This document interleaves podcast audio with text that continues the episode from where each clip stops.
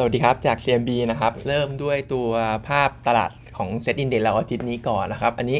อาทิตย์เนี้ยผมก็มองว่าตลาดเราคงเทรดเป็นแบบไซด์เวย์ออกข้างไปนะครับ ทีนี้กรอบที่มองไว้เนี่ยก็ประมาณ 1520 นะครับ แนวล่างก็คือประมาณ 1470เอ่อคิดว่าลงก็คงไม่ทะลุกรอบตรงนี้ เพราะว่ามันก็ยังไม่ได้มีข่าวร้ายอะไรใหม่ๆเข้ามากระทบนะครับ ส่วนกรอบบนก็คิดว่าอาจจะไม่ทะลุเหมือนกัน ถึงทะลุลงไปก็อาจจะถูกเทคโปรฟิตลงมาเพราะคิดและเขาคิดว่าตัว fund flow เองก็ยังไม่ค่อยกลับมาเท่าไหร่นะครับ แล้วก็ถ้าไปดูตัวดอลลาร์อินไอตัวเงินบาทนะครับเงินบาทมันก็เริ่มทรงๆ เหมือนจะอ่อนค่าลงด้วยนะครับ เพราะฉะนั้นก็คิดว่าตลาดเราก็คงยังไม่ขึ้นไม่ลงไปไหนไกลนะครับ อาทิตย์นี้น่าจะยัง trade sideway ออกข้างไปก่อนเพราะว่า catalyst ทั้งเรื่อง positive แล้วก็ negative เนี่ยไม่ได้มีอะไรเด่นเป็นนัยสำคัญนะครับ ส่วนข่าวอื่นๆนะครับผมตัวของเถ้าแก่น้อยเองก็ มีข่าวลือออกมานะครับว่าเขาจะขายหุ้นทั้งหมดเลย คุณท็อปนะครับผู้ถือหุ้นใหญ่แล้วก็ครอบครัวเขาเนี่ยจะขายทั้งหมดไปให้กับทางบริษัทในฝั่งของอเมริกานะครับซึ่งราคาที่เขาเป็นราคาที่ออกมาในข่าวลือเนี่ยก็ประมาณ 14 บาทนะครับ อันนี้ลองคิดคิดดูแล้วเนี่ยเราอันนี้จริงๆ บริษัทเขาก็ออกมาแล้วว่าข่าวลือเนี่ยไม่มีไม่เป็นความจริงนะครับผมแล้วก็ analyst เราก็มองว่าไม่น่าจะจริงด้วย เพราะว่าที่ผ่านมาคุณท็อปเขาเองก็ ที่ผ่านมาในระยะสั้นๆ ตรงนี้เขาก็ทยอยทยอยขายหุ้นมาตลอดที่ราคา 10 บาทต้นๆนะครับเขามองว่าถ้าจะขาย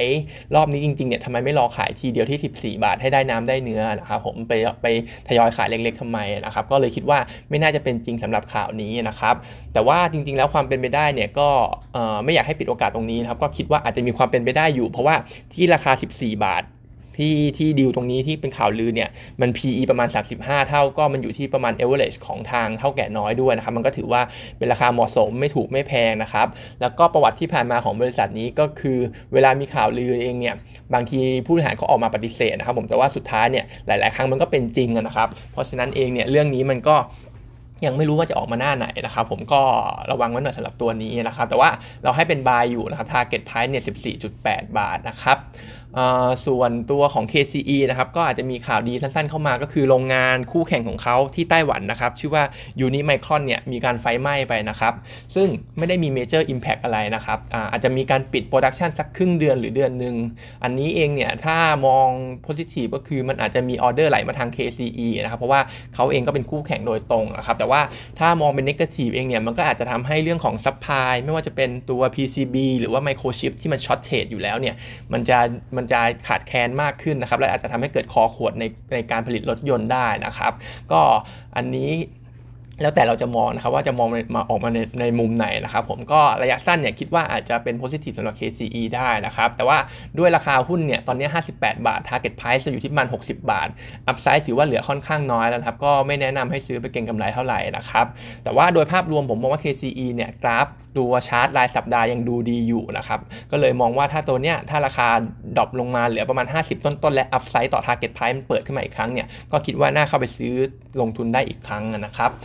ส่วนตัวของ BBL นะครับ วันศุกร์มี analyst meeting ไปก็ทุกๆ อย่างก็ออกมา confirm ตามภาพตัว presentation ที่เขาแจกมาเมื่อตั้งแต่วันพฤหัสก่อนหน้านั้นนะครับ ก็ credit cost เนี่ย เรามีการปรับ assumption เราลงในโมเดลนะครับ ปรับลงมาเหลือประมาณ 95 ถึง 100 basis point นะครับ ก็เลยทำให้ตัวของ EPS เนี่ย การ growth มีการปรับเพิ่มขึ้น 7%ในปีนี้นะครับ แล้วก็ประมาณ 14%ในปี 2020 22 23 ด้วยนะครับ โดยรวมๆก็ปรับ credit cost ลด ปรับปรับเครดิตคอร์สลดลงนะครับ ก็เลยทำให้ตัวกำไรการการฟื้นตัวของปีนี้ของ BBL เนี่ยเราทำไว้ประมาณ 50% year on year นะครับ แต่ว่าคอนเซิร์นก็ยังพอมีเกี่ยวกับเรื่องของไอค่าใช้จ่ายของเขาเกี่ยวกับ IT นะครับที่เพิ่มขึ้นมาค่อนข้างเยอะเลยทีเดียวนะครับเขามองว่า 2-3 ปีข้างหน้าตรงนี้จะมีค่าใช้จ่าย IT เพิ่มขึ้นมาประมาณอยู่ที่ประมาณ4ถึง5ถึง6,000ล้านนะครับ จากปกติที่เราแท็กดูเนี่ย ปกติค่าใช้จ่ายด้านนี้อยู่ที่ประมาณ 1,000 ล้านนะครับ ก็ถือว่าเพิ่มขึ้นมาเยอะ เขาบอกว่าเพิ่ม เขาบอกว่าเขาปรับปรุงพวกระบบ IT เพื่อที่จะแคชอัพไม่ว่าจะเป็นแอปพลิเคชัน หรือว่าอะไรต่างๆ ระบบหลังบ้านอะไรเงี้ยเพื่อจะแคชอัพให้ทันกับ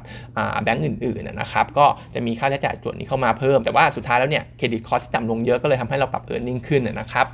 ตัว valuation เนี่ยถือว่ายังถูกอยู่สำหรับตัว BBL นะครับ price to book ที่เราให้ไว้ก็ต่อ target price เนี่ย6เท่าเท่านั้นอ่า0.6 เท่าเท่านั้นนะครับ แล้วก็ target price 146 บาทนะครับ ส่วน ตัว paper อีกตัวหนึ่งวันนี้เป็นตัวของ BTS นะครับผมอันนี้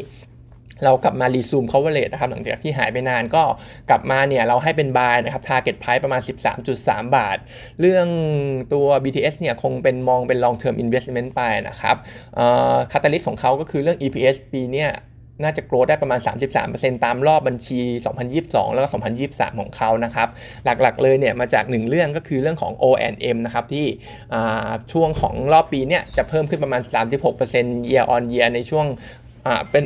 เพิ่มเพิ่มขึ้น 36% year on year ในช่วงของ 2 ปีข้างหน้านะครับ ตัว O&M เพราะว่ามีทั้งสายสีเขียวส่วนต่อขยายเข้ามาสายสีทองด้วยตรงไอคอนสยามที่เข้ามาช่วย O&M ตรงนี้นะครับ แล้วก็จะช่วยให้ทาง VGI เนี่ยมี capacity เพิ่มขึ้นในการโฆษณาด้วยนะครับ เรื่องที่ 2 ก็คือสายสีชมพู แล้วก็สายสีเหลืองที่จะเริ่มเปิดช่วงปลายปีนี้เขาก็จะได้ค่า เขาก็ได้เขาก็ได้มี exposure เกี่ยวกับ fair box ตรงนั้นนะครับผมเป็น revenue ส่วนนั้นไป แล้วก็เรื่องที่ 3 ก็คือธีมของ recovery นะครับที่ไม่ว่าจะเป็นเรื่องของการกลับมาทำงาน การกลับไปโรงเรียนนะครับรวมถึง tourist ที่จะเข้ามาช่วงปลายปีด้วยก็น่าจะทำให้ตัว